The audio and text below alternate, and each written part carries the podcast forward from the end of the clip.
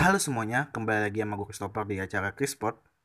Kali ini gue bahas seputar olahraga dari sepak bola Indonesia, yaitu Liga 1. Uh, dikabarkan bahwa PSSI udah memberikan uh, verifikasi lisensi klub AFC pada tahun 2020.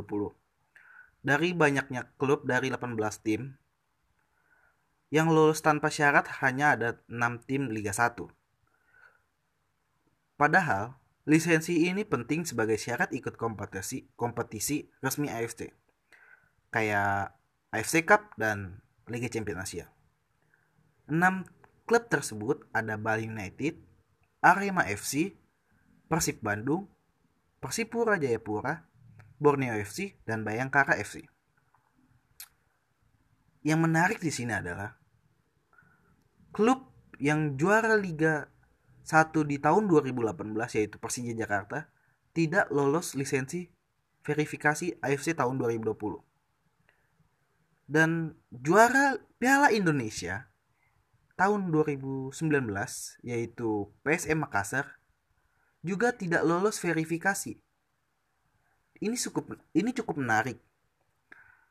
Karena mereka mempunyai uh, kualitas yang cukup baik di Liga Indonesia.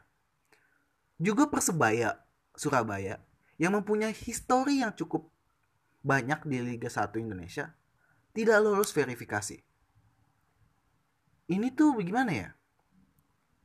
Seharusnya persiapan ini tuh udah udah lama dilakukan.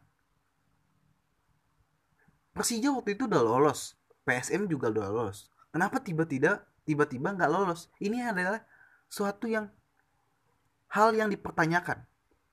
Apakah mereka tidak berbenah atau ada sesuatu yang memang belum bisa disiapkan? Ini yang menarik. Semoga aja Liga 1 Indonesia klub-klubnya membaik. Terima kasih.